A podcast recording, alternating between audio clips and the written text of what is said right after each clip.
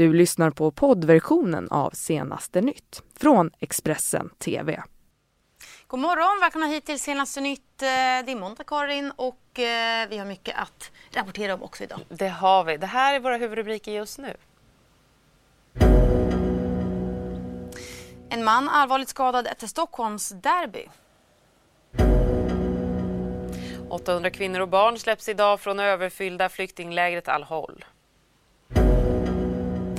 Kraftiga protester i Storbritannien mot Donald Trumps statsbesök.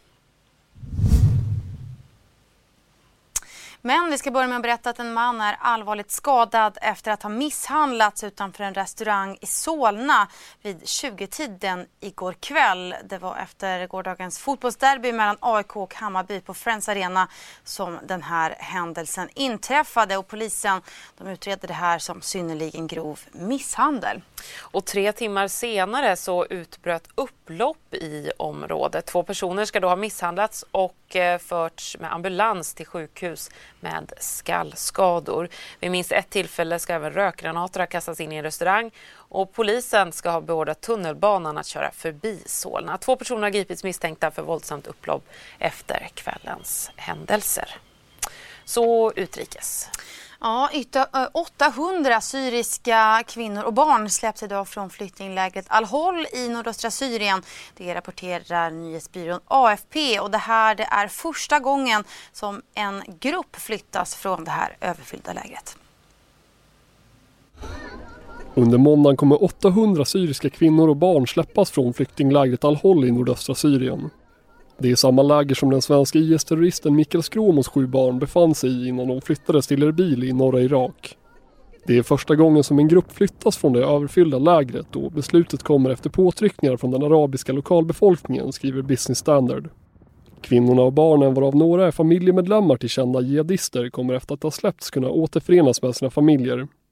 I april 2019 beräknades uppemot 80 barn med anknytning till svenska IS-terrorister befinna sig i Al-Hol. Men huruvida några av dem kommer att släppas ur lägret är oklart. UDs presstjänst säger till Expressen att de har tagit del av medieuppgifterna men att de inte har någon ytterligare information i nuläget. Totalt befinner sig över 70 000 människor i lägret som tidigare kritiserats för att ha sanitära problem och vara fullt med sjukdomar. Mm, och eh, runt 60 barn med svensk koppling finns ju kvar i Al-Hol-lägret eh, barn som utsatts för stor fara i det här eh, överfyllda lägret. Ja, bland annat på grund av risken att drabbas eh, av sjukdomar och faktiskt dö i sviterna utav dem.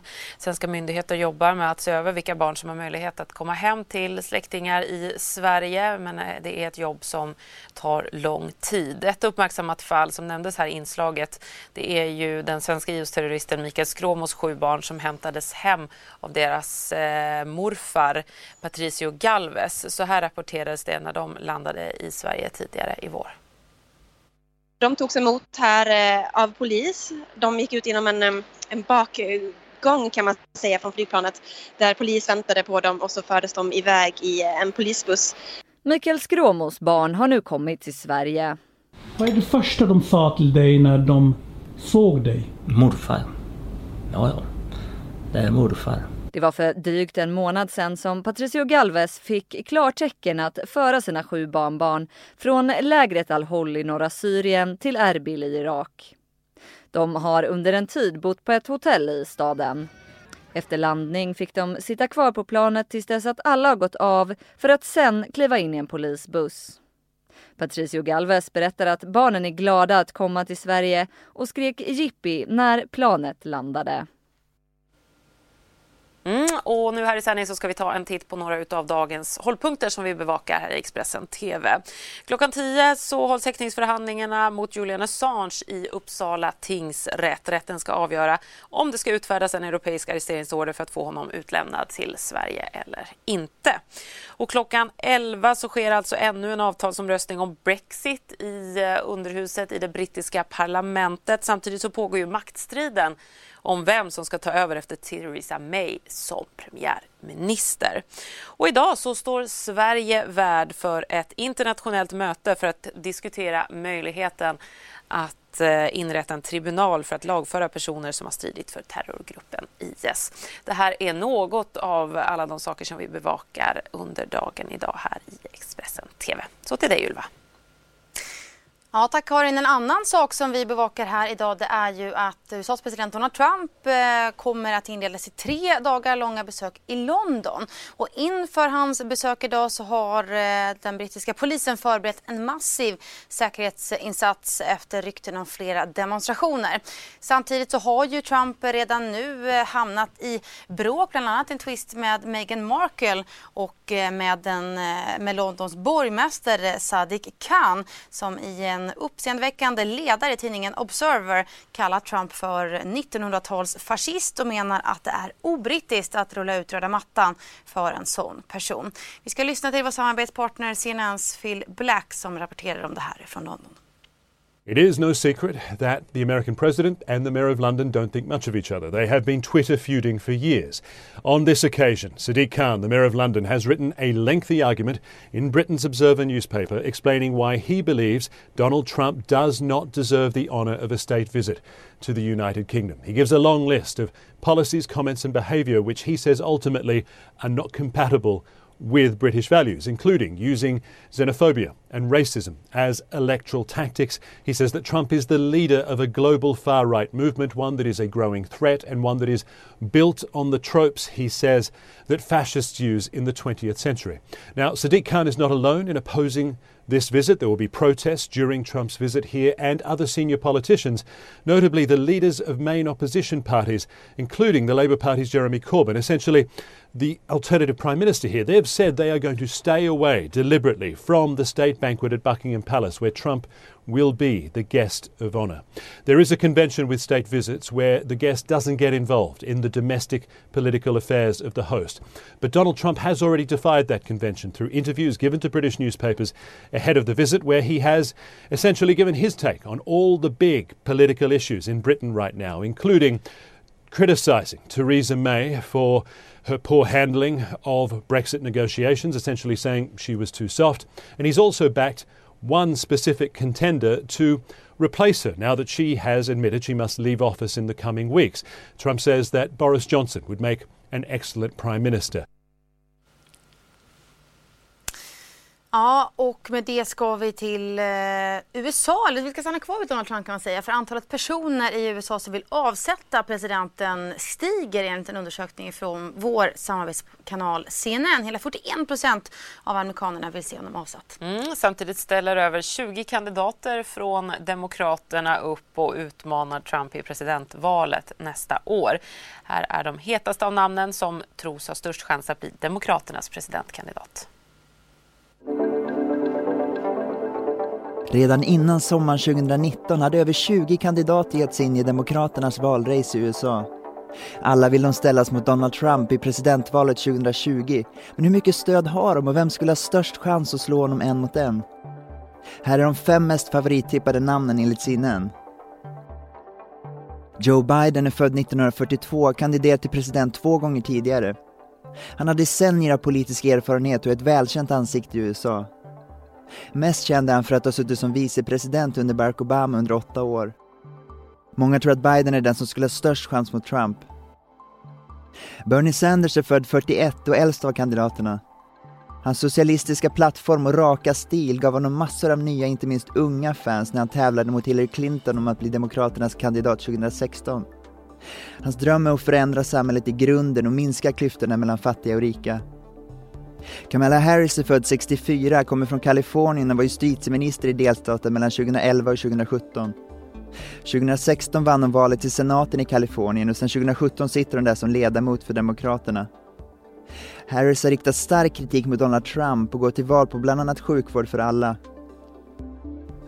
Pete Buttigieg, född 82, har varit borgmästare i South Bend, Indiana sedan 2012. Han har också varit officer i den amerikanska flottan i Afghanistan. Om han går hela vägen så blir han den yngsta och första gifta homosexuella presidenten i USAs historia. Pete Buttigieg lanserade sin presidentkampanj den 14 april 2019. Elizabeth Warren har precis som Bernie Sanders mycket stöd i den progressiva falangen inom partiet. Hon är född i Oklahoma 1949 men sitter sedan 2013 som senator från Massachusetts. Hon har riktat stark kritik mot Wall Street och de stora bankerna och är före detta professor i juridik. Hon har även suttit som assistent och rådgivare under Barack Obama.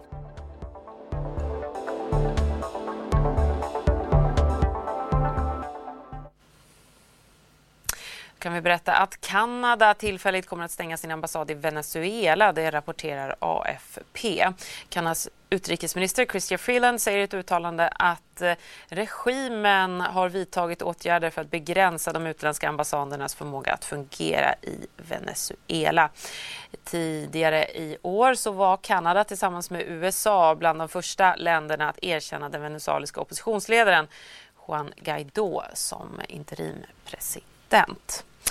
Så ska vi till Finland där eh, man har hållit val för drygt en månad sedan och det slutade ju extremt jämnt. Men nu har alltså fem partier enats om att bilda regering, Ylva.